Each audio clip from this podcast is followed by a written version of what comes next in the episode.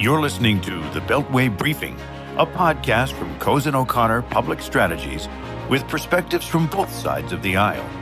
Now, for political insight and strategy, let's get started with your hosts. Hi, this is Kaitlyn Martin. I'm Towner French. This is Patrick Martin. I'm Rodney Davis. This is Mark Alderman. This is Howard Schweitzer. Good morning, Kaitlyn. Good morning, Patrick. And good morning to our listening audience. Uh, I am Mark Alderman, and I am the substitute moderator today for a Martin and Martin edition of the uh, Beltway briefing. The, the understudies have the stage today. We have been abandoned by the adults uh, in in the group. They are all off uh, doing other things, very productively doing them, no doubt. And and here we are, guys. Here we are on a, a rainy Friday morning, at least in Philadelphia, where we have all pledged not to make this our fifth consecutive 2024 podcast about the Biden v. Trump 2.0 never-ending general election. So let's let's talk about Congress and let's talk about what is to me a very interesting dynamic. We bipartisanship has broken out in Congress. Governing seems actually on the horizon but it's a little tricky, Kaitlyn, because we have a bipartisan tax bill from the House on its way to the Senate. We expect to have a bipartisan border bill with Ukraine aid and, and more on its way to the House. Each of those bills is a bipartisan product, and so far, so good. But some in the Senate on your side, the Republican side, have declared the tax bill dead on arrival. The Speaker has declared the border bill dead on arrival, although it's yet to even arrive. So, talk to us. Where where are we, and where is all this going? Well, Mark, I think technically we're we're still waiting to see text, which we might see this tonight or as uh, as late as Sunday on that um, border Ukraine supplemental. But on the tax bill, I, you're absolutely right. We are seeing. Um, we, we saw some a couple weeks of bipartisan negotiations between Ways and Means Chairman Jason Smith and Senate Finance Committee Chairman Ron Wyden. And if you would have told me six months ago that we would have a bipartisan tax package negotiated by um, by those two members of Congress who could not be further on opposite sides of the political spectrum, I, you know, might have said you were smoking something our clients gave you. But this is a really good bill. It um, restores some of the tax r&d tax uh, full r&d uh, business tax deductions that sunsetted or that were pared back during the 2017 tax cuts and jobs act um, it reverts back so full r&d expensing bonus depreciation and fixes the business and um, interest expense. But more importantly, to a lot of Americans, it also significantly increases the child tax credit, which is something that both Democrats and Republicans have been talking about um, needing to do and to improve since you know, during that was one of the COVID era programs, an increased child tax credit um, that was part of the CARES Act that that passed to help folks get through um, the COVID nineteen pandemic, and it's been discussed for a long time among both parties. Though, of course, you know, pushed more heavily by by the Democratic Party, um, the need to do more on the child tax credit.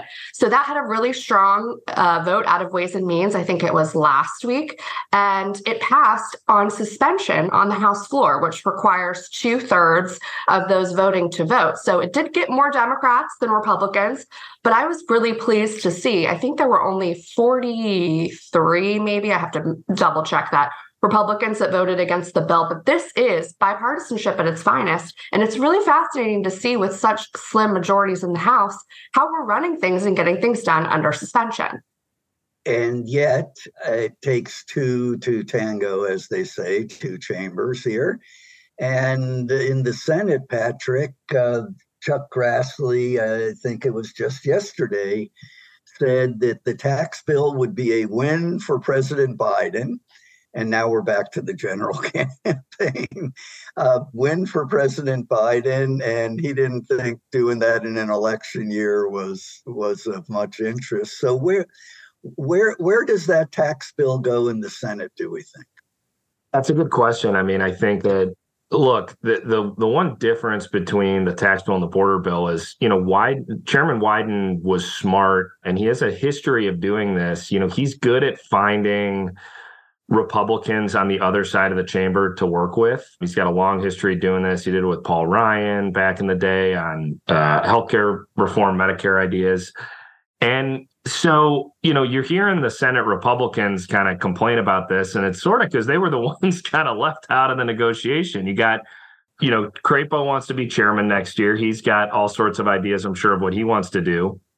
But Wyden found a willing partner in uh, Chairman Smith and they were able to come up with something that you know as kaitlyn said was able to pass on suspension in the house which is no easy feat now it goes to the senate and wyden's got the gavel so you know whether it can get to 60 on the floor obviously if they can get it through committee is the real question but you know this is how the legislative process works i think it if you bring too many people into the negotiating tent let's say wyden and smith had said okay maybe we really should have you know, House Democratic representation and Senate Republican representation, well, then it might get harder to get a deal. You got so many cooks in the kitchen. So I think this is a bet by Wyden and Smith that if we can work together, cut a deal, and we just start pushing this thing forward, that you know the momentum will be enough to keep it going. But it's a risk, and uh, Mark, you kind of led you know, we got two bills that I think both will pass with pretty significant support in their respective houses. Whether they can make it through the other house, that's the whole art of legislating. And we'll just have to see.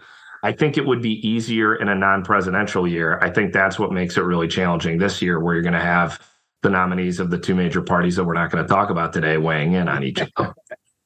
Well, one of them has, of course, already weighed in on the border bill. And we'll be back to Kaitlyn's tax bill in a minute because I have a prediction. I'm, I'm teasing the. Oh, I can't wait to hear. I have a prediction on where we go with these two. But let, let's look, Patrick, for just a minute, since you're the uh, Senate side uh, authority here. Tell us uh, what's happening in the Senate on that border bill before we send it over to the House where the Speaker's already dug a grave for it. Well, this has been like the longest it feels like in a in a body where negotiating takes forever this has been like the longest drawn out it, it's like a term paper that you know the deadline's coming you don't want to finish it every week it's we'll get it done next week we'll get it done next week. It sure sounds like they're close. You know they're they're producing text right now. There's a lot of back and forth about the final details of what's going to be ultimately in it. But th- this is another situation where you've had two earnest negotiators in senator Lankford and senator murphy.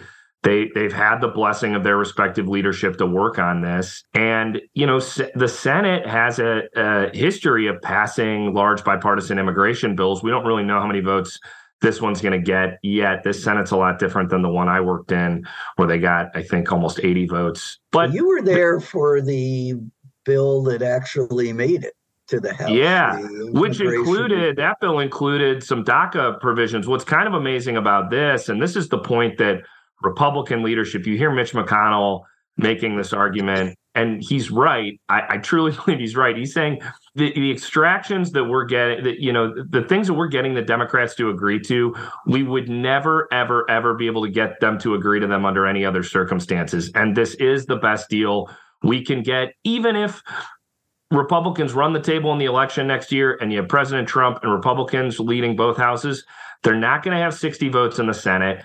And after the Democrats get clobbered, if that's the case in November, the last thing they're going to be interested in doing is giving the Republicans a victory on border security. And there's not going to be enough moderates left. I don't care if the Republicans have 53 Senate seats. They, all the people they would normally work with will have lost or are gone. So I, I just think McConnell's point is everything has aligned for us right now to get the kind of deal that matters to us. It's sort of like in 2011, the same political dynamic uh, McConnell used to get uh, sequestration and the budget agreement it, it's recognizing that you have a president of the of one party who is vulnerable and needs to get this issue fixed in order to have you know a good chance of reelection. And and it's a great political opportunity for the republicans. The house republicans don't agree with that. And and so we'll see if if this thing's dead on arrival over there. But hopefully we're gonna the good news is schumer has committed we're we're doing this next week. So i'll be on family vacation. You guys can all tell me how it turns out but i'm excited to see. Well, and, and to your point, Patrick, this thing has been hanging out there and it's been really frustrating, which is why I reiterated we have not seen the text of this agreement yet. So it is frustrating to see, you know, conservative media and Fox News and the former president and this House Speaker, you know, coming out in such strong opposition already on something that they don't know the full details of. Senator Lankford has really tried to push back. And again, he's no, you know, moderate RINO member of the Senate. He is a, a real conservative, you know, U.S. senator working in earnest to try to accomplish something. And I hear and I understand some of the frustration from the right on the issue that the president does have with the pen and the phone right now the ability to reinstate a lot of the um, Trump era policies that did lead to increased, um, decreased crossings at the border, like remain in Mexico. Some of the things that Joe Biden rolled back on day one. I hear that. I hear that argument and I understand that. There is a lot of executive power that the president has to stop immigration or to thwart the border crossings today without this bill. However, I also absolutely agree with you, Patrick, and with Leader McConnell that this is the most concern. This is all we would have wanted if Donald Trump was president in an immigration bill. So, you know, two things can be true at once. I want to see the text. I hope it comes out this weekend and folks are able to really dig in I think there's been a lot of misinformation out there about this bill. But look, it's good to see Congress working. It's good to see both chambers trying to tackle big issues. I get the politics of it as we get closer to an election year, but this is what whatever this is what these members were elected to do. Agreed. I totally agree with that. And give credit to the members who are trying to make policy too, and who are who are actually like Lankford, Todd Young said this this week. I mean, this is the job whether you want limited government or more government, your job is to come to Washington and try to legislate in a way that will be, you know, obviously in line with what your constituents want and what's best for the country. But you've got members who they think the whole job is to just go on the news and trash Washington. And then you've got members who are spending late nights away from their family, eating Chinese food in these House and Senate committee rooms, trying to bang out really complicated legislative compromises that's what the job is. And I, I, give credit to Democrats and Republicans. You know, I mentioned Wyden earlier. He's always been someone who's been really interested in trying to legislate. And I, I just think those members don't get enough credit, but I think it's admirable and it's what the job is supposed to be. Well, agreed. I think, uh, at least on this screen, there are screens in this country where Senator Lankford has become Satan for hmm. supporting a very, I believe, uh, moderate, uh, right-leaning border control bill. Totally. Say. So it, it's it's remarkable how the center has has moved so far. That Senator Lankford can be uh, the the enemy of the uh, people there, but but Kaitlyn, in saying you get the politics, of all this. is not that what's really going on in the House uh, with the border control bill? As you said, they, they don't even know what it says yet. It hasn't even been written, let alone passed. And it's already dead on arrival, not for legislative or substantive reasons, but for political reasons. The former president and his most ardent supporters want a campaign issue is my belief and they are not going to they are not going to pass border control unless they believe it's a political victory and their calculus seems to be at this point that it's bad for Biden if the border's a mess so the hell with the human suffering involved. We're, we're not going to fix it until uh, after November. Is, is there? There doesn't seem to be more to it than that. Well, look, like I said, there's frustration on the right about the fact that some of these issues could be solved through an executive order and, and from the White House today. However, yes, there's there's talk about not wanting to give Democrats a win before the election. I've said on this podcast before, the irony is not lost on me that all of a sudden your party, Mark, is is interested in securing the border after a decade plus of you know border state, border state governors, you know, ringing the alarm. It took it took uh, uh, Governor DeSantis shipping them up to the vineyard and to Chicago and elsewhere for you know big cities to understand we, the impacts of we these have states we, have, we have evolved. the reality on the ground that they've been dealing with. So there is, you know, President, former President Trump will say i can fix this on day one. Give me a chance. Don't you know don't give democrats a win before the election. I again would like to see the text of the bill and and i am for let's get good policy done in a bipartisan way. Um, but but i'm just this is what you're hearing from the right from speaker johnson from Republican leadership in the House, just the frustration of the fact that nothing's been done. And now, you know, um, seven months before an election, in their view, this would be handing President Biden a win. I don't necessarily agree with their thinking, but I'm trying to explain it. Gotcha. Senate Republicans who are trying to legislate with the Democrats who control two thirds of the government right now to get a compromise. And on the other side, you got the House Republicans who are trying to impeach the Homeland Security Secretary. I noticed in the press that Republicans in the House have been echoing Speaker Johnson saying, I don't know why the Senate Republicans are working on this. It's dead on arrival. If that's the standard, I don't know why the House Republicans are impeaching Homeland Security Secretary then, because that's dead on arrival in the Senate. We're just wasting time.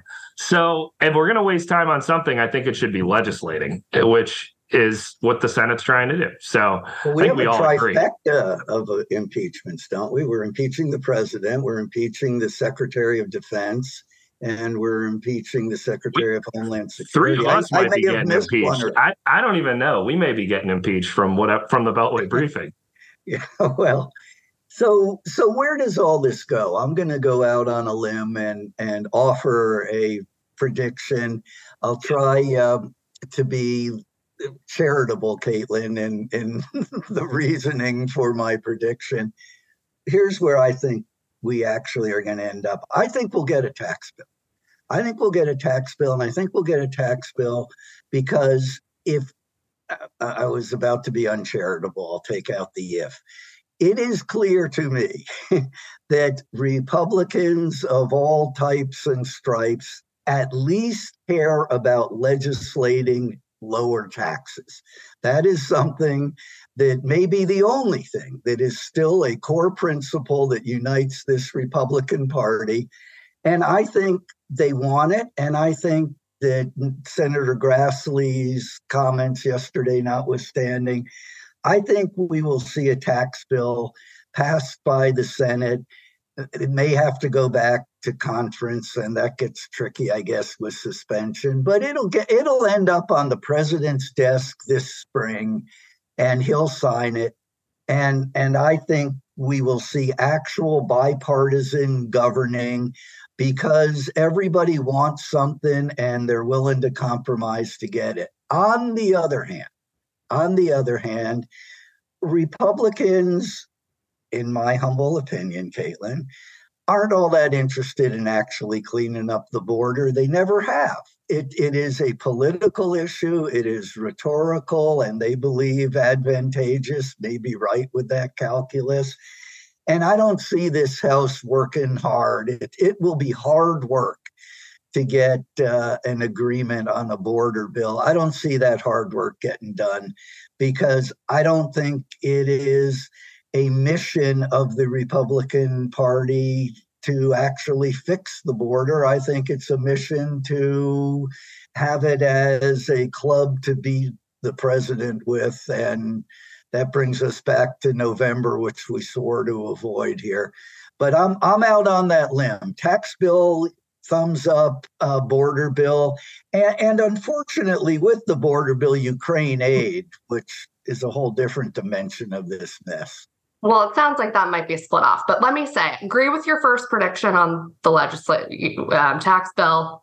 Expect, I think it'll. I'm with you, Mark. I think it'll pass. I think border bill will probably fall apart. Yeah, wow. Kaitlyn and I agreeing. I, I is there a way to underline this? All right. Well, here we go. Completely disagree with you. I agree with you. Tax, your your sweeping generalization that Republicans don't want to solve the border crisis. I think if Republicans saw we had a White House and a Department of Homeland Security and a Secretary of Homeland Security that was serious about using every tool that they have available in the toolbox to solve the issue, then you would see more legislation needed. But I think again, their frustration and not seeing the White House to use all the tools in their toolbox now, not seeing, to your point about um, them working in the House to impeach Secretary Mayorkas. How can how can he sit there and, and say he's done everything he can do to solve the border crisis when the president of the United States is saying this is a massive problem? I get it. So I, I think you would see more if Republicans felt like the White House and Department of Homeland Security was doing everything that they, all the tools that they have already without legislation to solve the issue. Patrick, where where is this all going? Kaitlyn and I uh, vote taxes up, uh, border down. Taxes. You got to look at who's saying what, and if the only people Trump I, is, I don't know if Trump said anything about the tax bill. He's certainly not talking about it every day, not like the border. If the only people saying it's not going to happen are a couple cranky old Republican senators, I would bet on it happening. Like Grassley, Grassley and Crapo are like, you know, they're like the guys who are playing cards and having soup for lunch at 10 30 in the morning. They're not not stopping this thing. Oh. I'm, I'm thinking, of, I'm thinking of a bowl of soup when we're oh. done here. the 10 a.m. lunch, the yeah, 4:30 dinner. The, these they're going to be asleep when this thing passes. We're going to be. well, what, no, so but, what's the standard 10 a.m.? Because my college roommate and I are having an 11:30 lunch. Does that which side of the line are we? I, I like the 11:30. You missed the noon rush, so that that that's acceptable. Yeah. Um, I think it passes. I yeah. I mean, listen. I think the suspension. I think showing that strength in the House was good. Mark, you're right on taxes. I, I the Republican Party view on just business in general has changed, and you saw Matt Gaetz and some other conservatives complaining that this thing is corporate welfare, but. I don't think that there are still enough Republicans who understand you know what good tax policy looks like and there was there was a coalition of the willing that got this thing done moderates in both parties were supportive. Really, the only kind of noisy people were far left and far right, and there wasn't enough of them. So I, I think that that dynamic will play on the Senate too, and I would bet there's a pretty good chance of of it getting done. And on the border, yeah, I'm just not optimistic. I think you know, uh, I I just I think it's too heavy a lift. I think if there was a different Republican presidential nominee and a different dynamic, maybe there would be a chance to get it done. And maybe McConnell's political view of this is the best deal we'll ever get the Democrats to agree to would would win the day. But I, I just don't I don't see that playing out this time. I am curious how they get the Ukraine funding done if the whole thing falls apart. I, I, I just think, you know, it's certainly not going to be a standalone bill. I, I just, I don't know. I'll be curious to see what dynamic gets the foreign aid piece done because I think that's as we all know, the world kind of depends on it. You listen to the sirens coming out of Europe, and I mean, we just it's terrifying that to think of after all this Ukraine falling uh, to the to the Russians. So you know, we'll have to. We, how did we get here? that, is, that is the general question all day, every day. But Kaitlyn, how did we get to a place where the Republican Party maybe a majority, uh, or, or, at least a minority that may be able to frustrate Ukraine aid, w- where the Republican Party that used to be the stronger of the two on anti Russian, anti then Soviet Union policy um, is is in a place where it is talking about killing something that's bad for Putin and doing something that's good for him. What is that all about? We've talked about it a little bit on this podcast before. I think, yes, there's a big isolationist, populist wing that seems to be growing within the Republican Party. We're certainly far from the days of neoconservative, neoconservatism of, of the of the Bush era and others. Um, it's frustrating because to me, and, and this is what I would say to friends that I have that might be uh, on the further right and, and have gotten into conversations about this, it is America First policy to support Ukraine, to ensure that proxy nations in Europe stay free and stay democratic. And it $1 invested in Ukraine is $10 invested in American security and wars that we don't have to fight and we don't have to commit our men and women to the front lines. So I I don't get it. It's confounding to me. I am of the mindset that we need to promote democracy and we need to stand up to authoritative, you know, dictators who are anti-democratic and we need to pass Ukraine aid. And period end of discussion. Well, well answer your question, Mark. I'll answer your question. I know we're not supposed to talk about, it, but it's Trump. Trump changed the party uh, in, in a way that Mark and I both had, you know, have a shared affinity and experience having worked for President Obama. President Obama didn't change the Democratic Party from an ideological perspective. You know, on issues where he maybe had a little bit of a different view, he didn't fundamentally bring the party with him on, you know, he had some more moderate views on education. He didn't change sort of how Democrats view issues. Trump changed the Republican Party, and, and not just on one issue, on foreign policy, on sort of business generally. He changed it on trade. I mean, all of the messaging now, the mainstream messaging out of the party is entirely different. Everyone talks about like the era of Reagan. It's different from the era of Bush, from, I mean, 10, 15 years ago. It changed so quickly and it's been really hard to keep up. Towner, if he was on, I think would talk about this. Just the Republican Party he grew up working for in Capitol Hill, the messaging has changed so much on a lot of issues, and and it makes Trump an historically significant figure uh, beyond all the other stuff he'll be remembered for, which I don't think will be very positive. But he brought the party to him in a way that I don't know, Mark. You're you have such a good sense of history. I'm trying to think of the last president that did that. Clinton brought the Democratic Party along to win, uh, but I don't think he changed the party. I think no, the party I, wanted to to be more progressive, but they recognize they'd be getting their butts kicked. But is there anyone you think that has done this like he has? Not since LBJ. We're going yeah. back to my youth a little bit before the Martin and Martin time. Uh, yeah. But so, yeah, LBJ, I think, did in that in that way. But what happened with him, and and it's an observation. We're not going down the Trump rabbit hole, but I right. will observe the following because it's very true of of the LBJ uh, precedent. LBJ pivoted the party, changed its view towards especially the social agenda, but but there had been a trend line that he tapped into and and accelerated. And I think the same thing has to be true of Trump. There was a predisposition on the Republican side among some significant number to the to Trump's view of America first. I can't resist Kaitlyn saying that I'm not sure Trump actually has a view on any of this beyond what he thinks is to his political advantage. But but yes, the, the party has eh, eh, has moved from the neoconservatism and and prior even the Reagan, especially the Reaganism, and it it is frustrating for all the reasons that that Kaitlyn cited. I want to begin. We all know on this podcast that the Speaker of the House need not be a member of the House. So I am nominating Kaitlyn to replace the oh. to replace Speaker Johnson when he falls, which he will, which he will. That's high praise for me, Mark. I think that's your next gig, Kaitlyn. We would hate to see you go, I'm but sure we would last very long. We well until November anyway.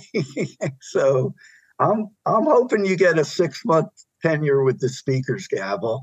And having pivoted to you, I'm going to make a, a lawyerly distinction here. We are not doing Trump v. Biden, Biden v. Trump 2.0 general election. We we actually had what I am proud to say was a very informed and and semi-intelligent discussion of of legislating of all colleagues are going to be very surprised.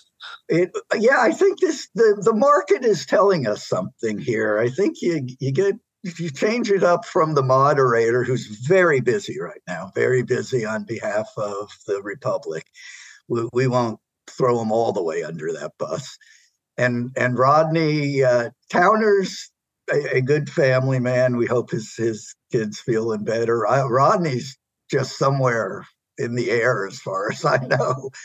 But but Kaitlyn, what would a Beltway briefing 2024 be without an update on the Haley Death Watch, the ha- Haley campaign? Obviously, not the governor herself, the, the uh, ambassador herself.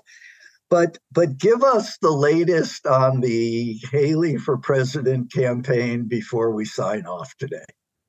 Well, she is hanging in there. Um, she's been making the rounds this week. She is all eyes on South Carolina, which I think is two weeks away. Where are we on the map? Couple weeks away. She is winning in political donations from the DC lobbyist set. I uh, that that tells you everything you need to know. Probably, right. probably not helpful. She's still out there. Look, she's got a good message. I'm I'm I'm proud she's still out there. We need a voice that is in this race that is not Donald Trump for, in my view, the future of the Republican Party. I think she's got a big future ahead of her. I will also note that Governor DeSantis is back down in Florida making moves, you know, be back to being, I think, one of the greatest governors in the in the the nation right now, and he's yeah, settled back in nicely. Um, look, agree, I think they both, agree to disagree. Just want to get that on the record. They both have roles to play in the future of this party post Trump, uh, and I'm glad to see that Nikki is is still hanging in there. Um, that's no, I, that's Scott Mark. I got one forward looking thing, Mark, that I've mentioned on a couple calls this week, and this can be picked apart. It is not a great apples to apples based on the the individual people that I'm going to compare, but just situationally. 1952 and 1956, you had Eisenhower Stevenson. You had back to back elections with the same two candidates. And then in 1960, you had a real generational shift and you had two much younger candidates running to be president. This is this is about where my example stops because uh, Biden and Trump are no Eisenhower, uh, and and as an Illinoisan, I love Adlai Stevenson, but I will just say I think 2028 is going to be that kind of shift where we're going to have two next generation nominees. Whether they'll resemble Kennedy and Nixon, I have no idea, but I just think from a uh, kind of how these things are cyclical in terms of the age and generation of the candidates, I think that looks and seems a little bit like that transition. But I'd love your your thoughts on that. I want to think about that. Actually, is is the answer? The next podcast, sure. yeah. Look, it's it, it, let's do the obvious. Uh, the candidates for president in 2028 presupposing that we still have a republic in 2028 in which to conduct this election, it is a certainty that they will be younger than in 2024 because the having two candidates older than these two is just an actuarial impossibility. There, there aren't enough. There aren't. it's highly people. unlikely they'll be baby boomers. I, I don't yeah. see of the crop of people that we're talking about on either side. I don't. I don't think we're going to have another baby boomer nominee in either party. Well, you're going to. Let's just think about this for a quick second, then we'll uh, unburden our audience and, and let everybody go. But you did have in 1960 on the Republican side the uh, sitting vice president who was much younger, and it's the generational change. But you could in 2028 imagine this is wherever Howard is, his head's on fire when I say, you could imagine Vice President Harris as the younger nominee of the Democratic uh, Party. And and let's my my uh, hope and prayer for the country is that we safely get through the intervening five years and and end up uh, with that 2028 cycle. I'm almost Scare our viewers. Don't worry, we're not going to have a millennial president. That's not coming anytime soon. but I, I do think Gen X is going to get their moment in the next election. Op- optimistic. I, am all, I'm all for it. But I'm all for it. it. It's a wrap. That's a wrap. A, a substantive discussion with a, uh, a dose of uh, Trump v. Biden uh, couldn't couldn't resist. But Patrick, Kaitlyn, thank you for uh, a great podcast. And uh, we will be back with, I am sure, a, an expanded cast of characters